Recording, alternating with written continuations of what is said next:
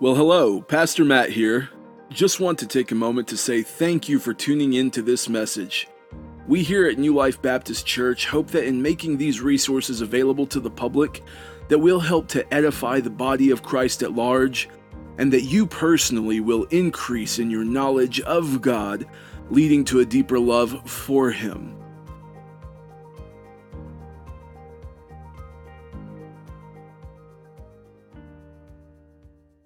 If you would grab your Bible and turn to Psalm chapter 13. And as usual, we're not going to read it just yet. We'll spend some time kind of preparing our minds and our hearts to see what it is that the Lord is going to say through this passage. The Lord has created us with the capacity to feel and experience a wide range of emotions and incredible depths of those emotions. Our anger can be explosive. Sadness can turn into incredible depression. Happiness can be overflowing and bubbling over that it's contagious. This depth and height of emotions is certainly an extension of the Lord's glory and His character. His joy is higher. His anger is hotter. And His sorrow is deeper than what we could imagine. You know, it need only to look at the life of Christ to confirm this. He wept outside of the tomb of Lazarus. He was in extreme anguish in the Garden of Gethsemane. This is not to suggest that the Lord's emotions are anything like ours. He's not emotional. He's not moody. But simply that He feels. Even in our extremes of emotions, we don't touch a candle to what He feels. Our sadness has never matched His sorrow for sinners lost in sin. Our anger has never matched His anger towards sinners dead in sin. And our happiness has never matched His happiness over sinners repenting of their sin. The Word says that there's a fiesta in heaven over one sinner who comes to repentance. Yet in our time on this earth, we will experience a wide variety of emotions. We often will hear about the joy of the Lord and how we should enjoy our life in the Lord, but what about when I don't? What about when life is just plain old hard? We feel it when we lose a family member, when a member of the church leaves, when we get a bad doctor's report, when we have a rough day at the office, when we've been trusting God for something and praying about something and He just doesn't seem to ever answer. What do we do with our anxiety? These are important questions that we ask, and believe it or not, the answer is not just get over it. Fake it till you make it. You should be happy. Just be happy. Try harder. It's not the answer. And this is why I love the Psalms, because all throughout the Psalms we find the wide range of emotions. In the Psalms, one of the many things we come to learn is that your human emotions, what you feel, it's not bad in and of itself, but it's what you do with how you feel. It's what you do when you get depressed, when you get angry, when you're even joyful and happy or anxious. It shows us what to do with those emotions, namely, how to worship God no matter what our feelings say. We learn that we are to take our emotions and feelings to God and not make them God. That our emotions, we feel, but our emotions don't dictate what we do. With that in mind, let's stand one last time. You're getting a leg workout this morning. Let's read Psalm chapter 13. This is the inspired, inerrant, infallible Word of God. How long, O Lord, will you forget me forever? How long will you hide your face from me? How long must I take counsel in my soul and have sorrow in my heart all the day? How long shall my enemy be exalted over me? Consider and answer me, O Lord my God. Light up my eyes, lest I sleep the sleep of death. Lest my enemies say, I have prevailed over him. Lest my foes rejoice because I am shaken. But I have trusted in your steadfast love. My heart shall rejoice in your salvation. I will sing to the Lord because he has dealt bountifully with me. Let's pray.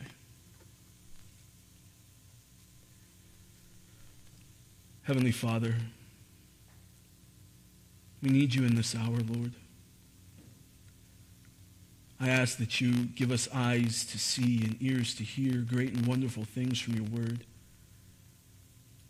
I pray that you would encourage us and comfort us this morning. I pray that whoever needs to hear this, Lord, that they hear it, not from me, but that your words speak right directly to where they're at, Lord. I pray that you examine my heart. May the meditation of my mind and my heart be ever pleasing to you, Lord. And may you be glorified this morning. In your holy name we pray. Amen.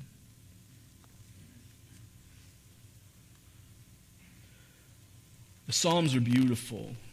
In case you didn't know, I know most of you would win in Bible trivia, but in case you didn't know, the Psalms, this was actually the hymnal, if you will, for the Israelites.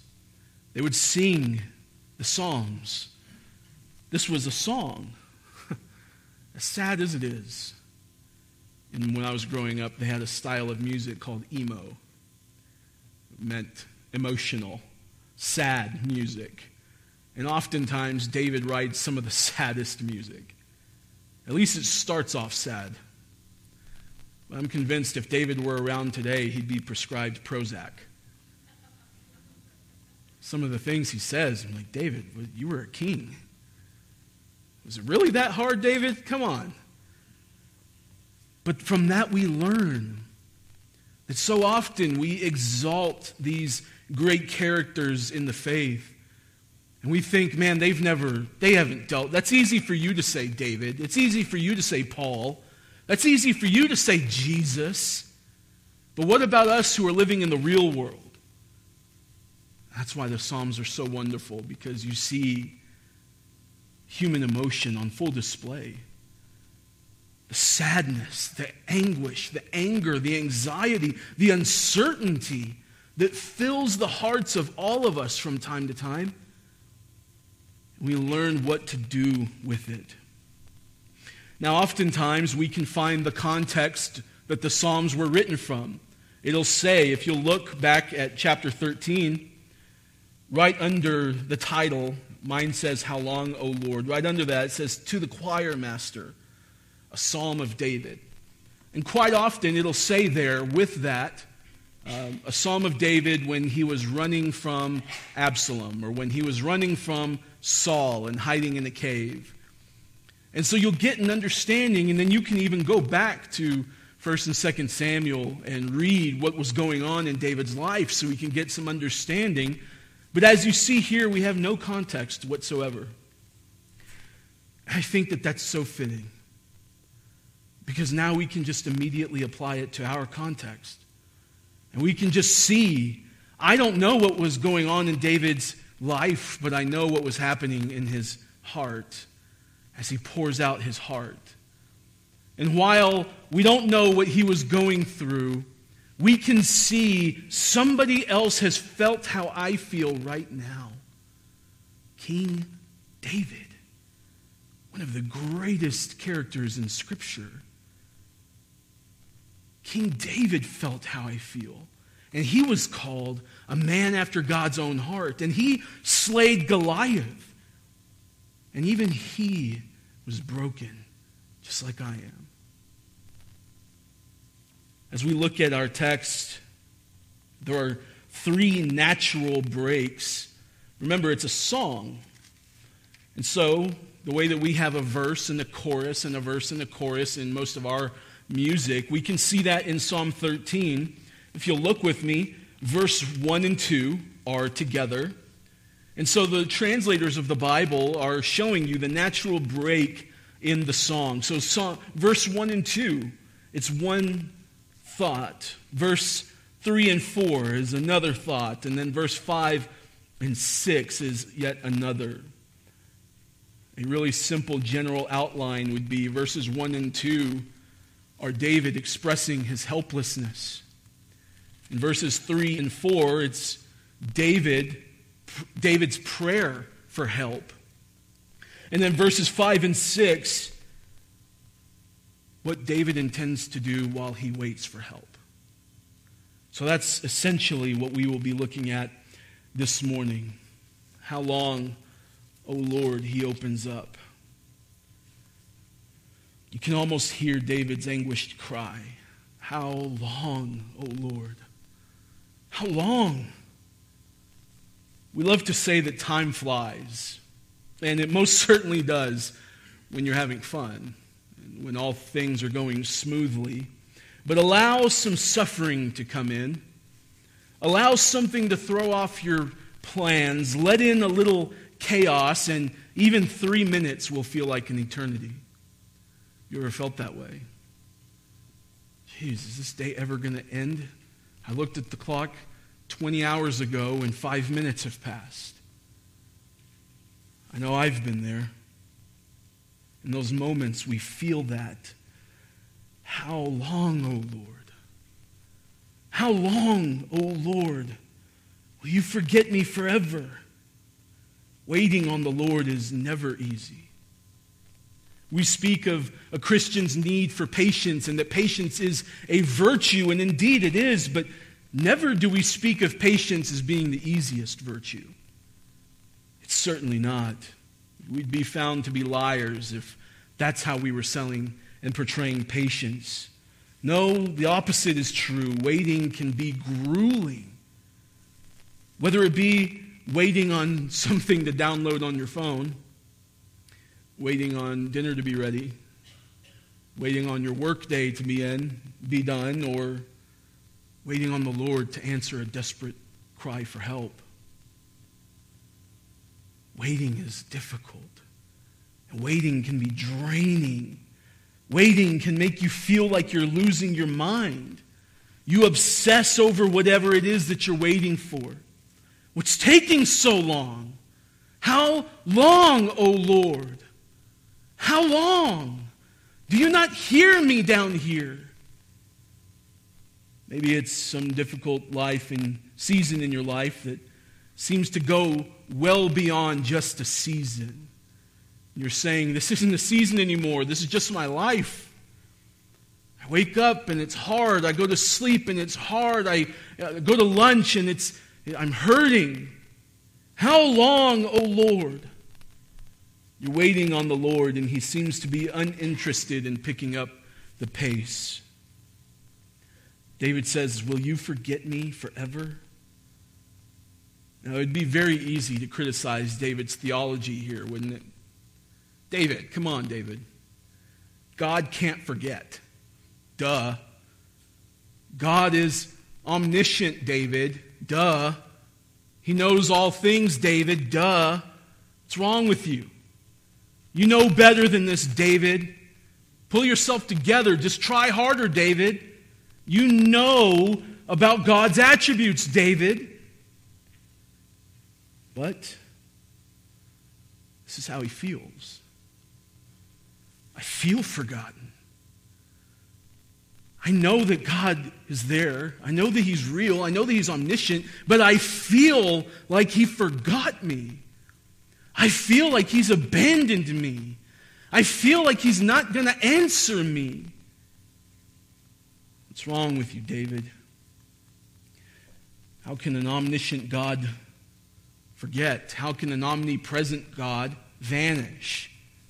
I thought the Lord was your shepherd, David. Psalm 23, you know this. The Lord is my shepherd, I shall not want. What happened to that, David? I thought the Lord was your shepherd. Now he forgot you? Which one is it, David? This is how we can feel, though, isn't it? We might know better, but this might be exactly what our emotions tell us. But this is what's so beautiful about this psalm. Of course, it's not true what he's saying. But it is true that he feels that way. Our feelings aren't always rational. In fact, they rarely ever are. This is case in point here, right? But that doesn't change the fact that it's there. And what do I do with it now that it's here? What do I do with it now that this is how I feel? I feel like he's forgotten me. But I want you to notice what David does here.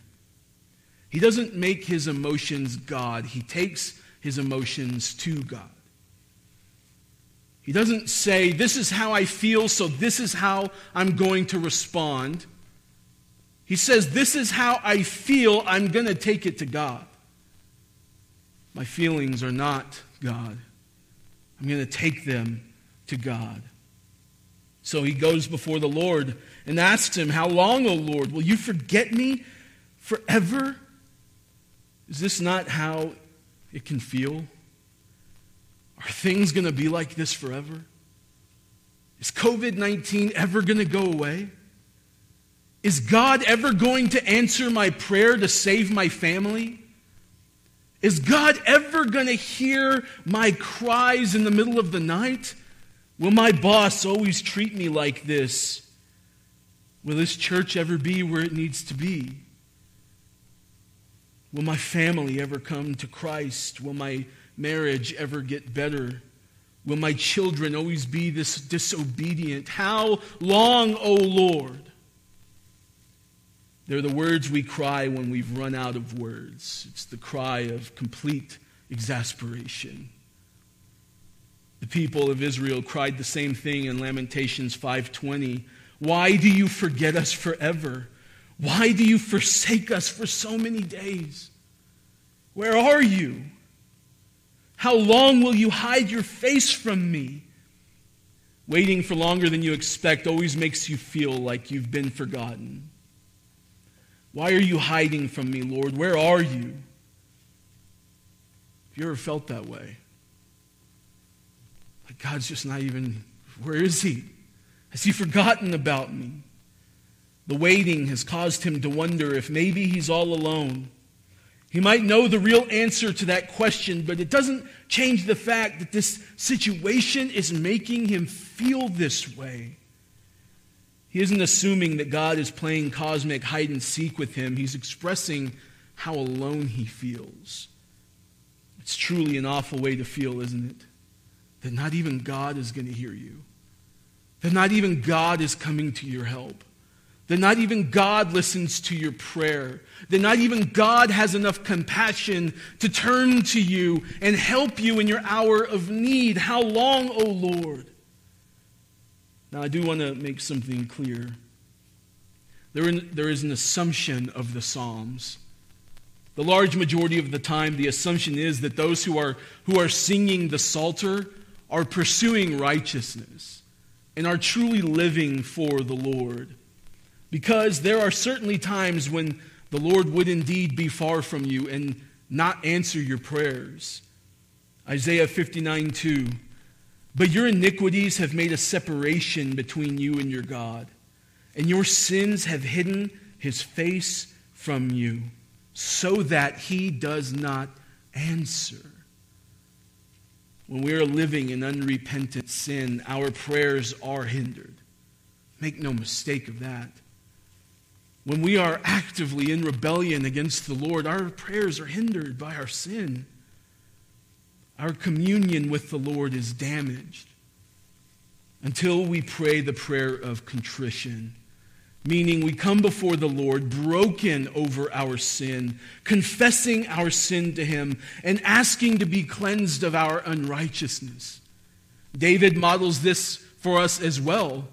In Psalm chapter 51, if you go and read that on your own time, Psalm chapter 51, it's a beautiful psalm of brokenness before the Lord. It's how David writes it after he was caught in his act of adultery with Bathsheba. And he's found out, and so he writes this psalm of brokenness and contrition before the Lord. And that's what it needs to look like. The honest, heartfelt prayer of repentance is heard by the Lord. So the assumption here is the opposite, that you're living a godly lifestyle, serving the Lord. Of course, we know this doesn't mean you won't sin. We know that. We will never live a sinless life. Only Jesus did. Yet we're in pursuit of more of Christ, that we may be more like Christ. But even in those times, we can experience seasons of great despair and sorrow and even distance from the Lord. There have certainly been times in my own life when I felt distant from God. When I looked up to the sky and I said, man, where are you right now? Do you even hear me? Is anyone listening to my prayer?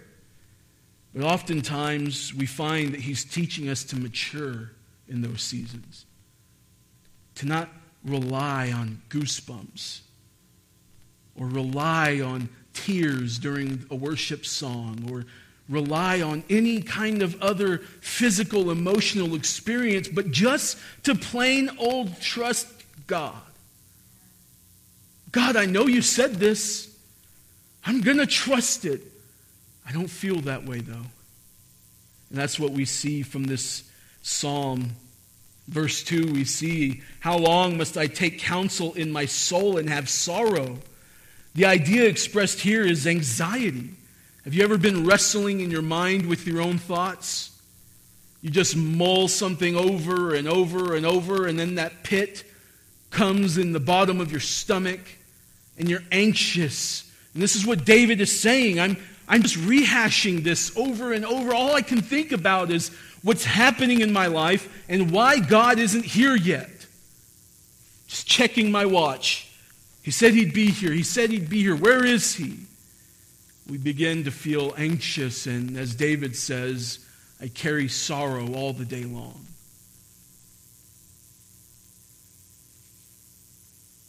Anxiety has no place in the hearts of the children of the Most High God, but we do often find it there, don't we? Sadness has no place in our hearts when our sins are forgiven, but we do often find it there, don't we? It's part of the human experience. Your nonstop thinking and thinking about something tends to do much more harm than good. Do we have any chronic overthinkers in here? I think if we're being honest, probably 92% of the hands would go up, right? I think about it too much. I can't stop thinking about it. I wake up, I think about it. I go to sleep, I think about it. How long, O Lord? Am I going to carry this around all the time, or are you going to answer me? Where are you? Do you not care about me anymore? This is how it feels. And then he says, the worst of the worst. How long? How long shall my enemy be exalted over me? Nothing pours salt on your wound like that, right? It's the idea here is, where is your God? I thought you believed in that God stuff. Where is he? When all disaster seems to be breaking loose in your life and it's one thing after another and you barely finish cleaning up the last mess when then all of a sudden there's a new mess, what am I going to do? I thought you believed in God. Where is he, huh? Why don't you call upon the name of your Lord? Where is he? It's your enemy gloating over you.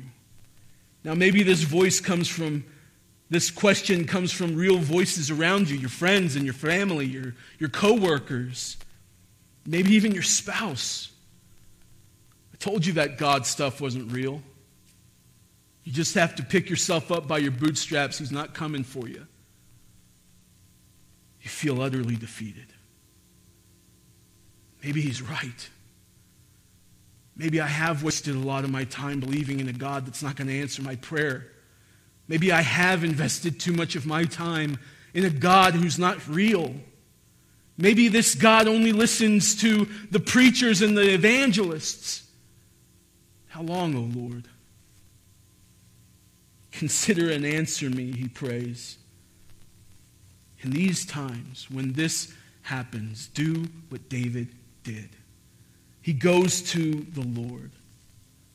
Come to the Lord in prayer. Bring him your anguish.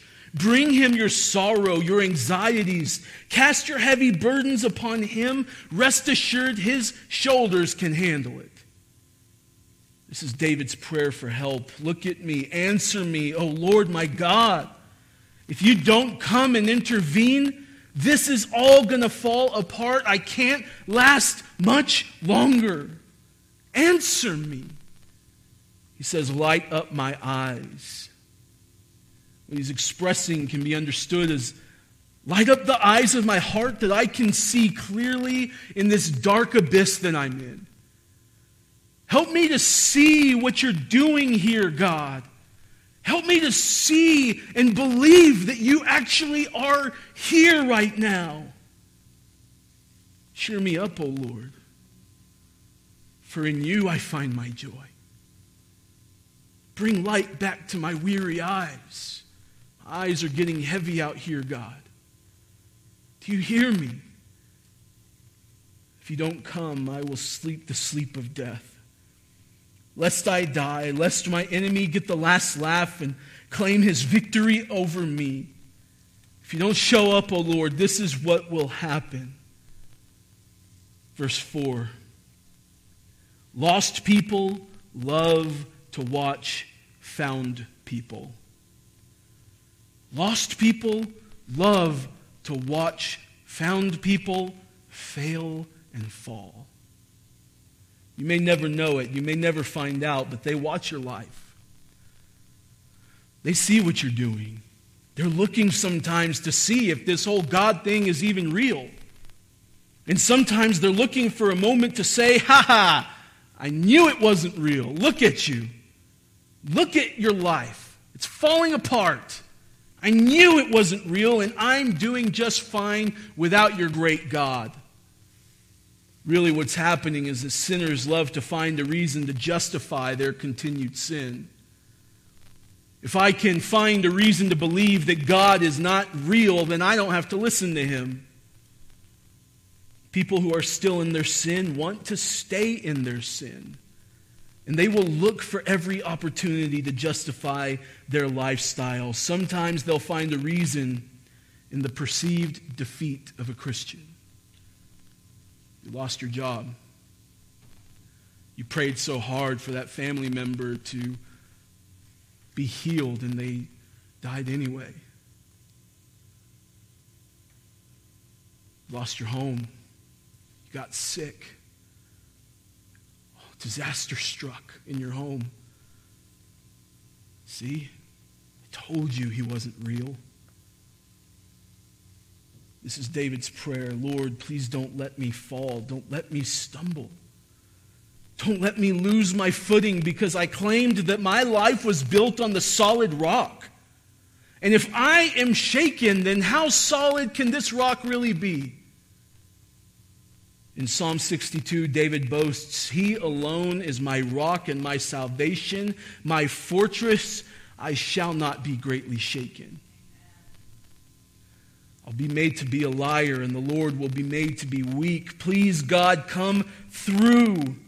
Please keep my faith intact. Please don't let me fall apart. Don't let me fall away. I'm barely hanging on as it is. Verse 5, but I have trusted in you. It's your steadfast love. We see David's resolve. Remember, I said at the beginning to take your feelings to God. Your feelings are not God. And now David reminds his own weary heart. I have poured out my heart before you, God. Now I will remind myself who I serve. I have trusted in your steadfast love. Wait a second. I don't trust in myself. I don't trust in my own weak hands.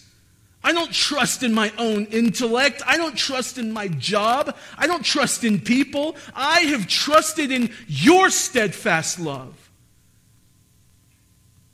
See, it's perfectly fine to bring your song of lament before the Lord, because once you begin to remember who your trust is really in, your song will turn to a song of joy. After you've poured your heart out before the Lord, let it be filled back up by the Lord. See, what happens too many times is that we stop at verse 4. Just cry and sad and despondent and despair, but we never remind ourselves who it is we serve. I don't serve myself. I don't care that I feel this way. I have trusted in the Lord God Almighty. I have trusted in the steadfast love, the unfailing love of my God, of Yahweh. Pour out your sorrow and replace it with joy. Notice what he does here. Up to this point, he's just been talking about how weak he is and how weak he feels. But now he reminds himself how strong what he's trusting in is. Your steadfast love. Not somebody else's. Your steadfast love, O God. Some of your translations might say unfailing love or loving kindness. But it's all the same idea that God's love never fails. Ever. Even when it feels like it has, it never fails. God's love never changes. Your situation will always change, but God's love is unchanging. Your heart and flesh may fail, but God's love will never fail. Your heart may grow weary, dear friend, but God never grows weary of loving his children. This is the kind of love you can trust. You can't trust your feelings. You can only express your feelings. But you can trust God's love for you. You can build your life on this. Thus, we find four ways to wait on the Lord from verses 5 and 6. If you have the bulletin, it's right in front of you. Number one, trust. Trust in the steadfast love of the Lord. Know that he never fails and he never leaves his children. He's never lost a battle. He never will. Even when it feels as though he's far away, he's ever present. Though you might feel like you're all alone, God never abandons his children. Don't let your feelings lie to you. Number two, rejoice. If you are a child of God, you have a reason to rejoice in every season, even when it doesn't look like it, even when all the walls are collapsing, even when everything's getting turned off and your car gets repossessed and all your friends leave you. You still have a reason to rejoice if you are a child of God, because you are a child of God. Your life may end in complete despair and disarray, but the moment you cross over into glory, my friend, it will all be worth it. All of it. Rejoice that Jesus has borne the wrath you deserved upon the cross of Calvary. Rejoice in the gospel. It's exactly what he says, is it not? I will rejoice in your salvation. I will rejoice. I've got nothing else to hang on to right now, but I've got my salvation. I know that the Lord has saved me. I know that my God poured his blood for me. I know that my sins are forgiven, and I am a child of God, as the song says, by grace and grace alone. I can rejoice in that. Worship, number three.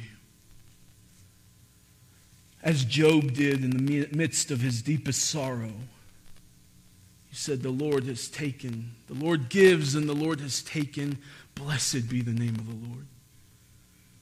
No matter what, our circumstances do not dictate whether or not we will worship the Lord.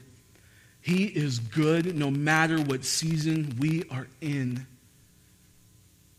Even in the deepest, coldest winter, the sun is still shining. God's love, God's worth, God's value, His beauty, His majesty, they are never tarnished by our circumstances. It doesn't depend on whether or not we are living the perceived good life. God is good because He's good. God's not good because He does good things. God does good things because He's good. All that God does is good because He is perfect and flawless and holy. He deserves our worship in every season. Number 4, remember. Nothing fuels your worship. Nothing brings confidence back to your soul. Nothing makes you sing like remembering His goodness. Look at that. Verse 6, the very last line. I will sing to the Lord because He has dealt bountifully with me. What a drastic change that is. He starts by saying, how long, O Lord, will you forget me forever? And he ends with saying, I will sing to the Lord because He's dealt bountifully with me. Do you see what happened there, church? Feel your feelings. Feel your sorrow. Feel your anguish. Feel your despair. But take it to the Lord. And remember who you serve. Remember how good He's been to you. Remember that even behind the darkest stormy clouds, the sun is still shining brightly. It's not going anywhere. God's love for you is not going anywhere. If you focus on your situation, if you focus on your stress, your sorrow, your anxiety, how difficult things are, then how long you've been praying the same prayer, then yeah, absolutely, you'll feel nothing but negativity. But the moment you tell your feelings to remember the God you serve, the moment that you look at your situation and say, I'm not going to focus on this, I can't change it, I'm going to focus on God. I'm going to look to the Lord. I'm going to remember what He has done for me. I'm going to worship Him. I'm going to rejoice that I am saved. And I'm going to trust Him. Tell your feelings to remember who this God is that you serve. Tell your brain to remember all that God has done for you. Tell your heart to be of good cheer, for the Lord is with you. Then worship will spring forth from your mouth instead of lament. We all feel. We all reach our breaking point. We all are crushed sometimes under the weight of anxiety.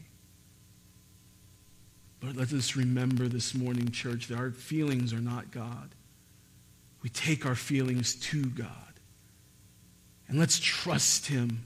Let us rejoice in Him. Let us worship Him and remember how good He's been to us.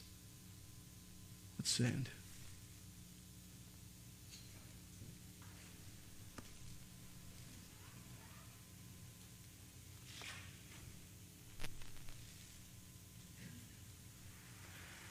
How long, O Lord? I don't know the answer to that question. But what I do know is what I can do while I wait. Look at this psalm and let it be the template for your life. Remember to trust in Him. Remember to rejoice in Him. Remember to worship. And remember to remember. Let's pray. Heavenly Father, we thank You, God, for Your loving kindness, Your unfailing love. We thank You, God, that You are a sure rock for our feet. We thank You, Lord, that We can trust in you no matter what's happening in our lives, God. Lord, we thank you, God, that you have these examples in Scripture of brokenness for when we feel broken, Lord. Lord, I pray that you strengthen our hearts. For everybody who's going through anything at all right now, God, I just pray that you strengthen us. I pray that you cause us to do as David did, to trust you, to worship you, to rejoice in you, to remember how good you are, for you are worthy of all of this. Please go with us, protect us, and keep us. In the name of Jesus we pray. Amen. Grace and peace and mercy to you all.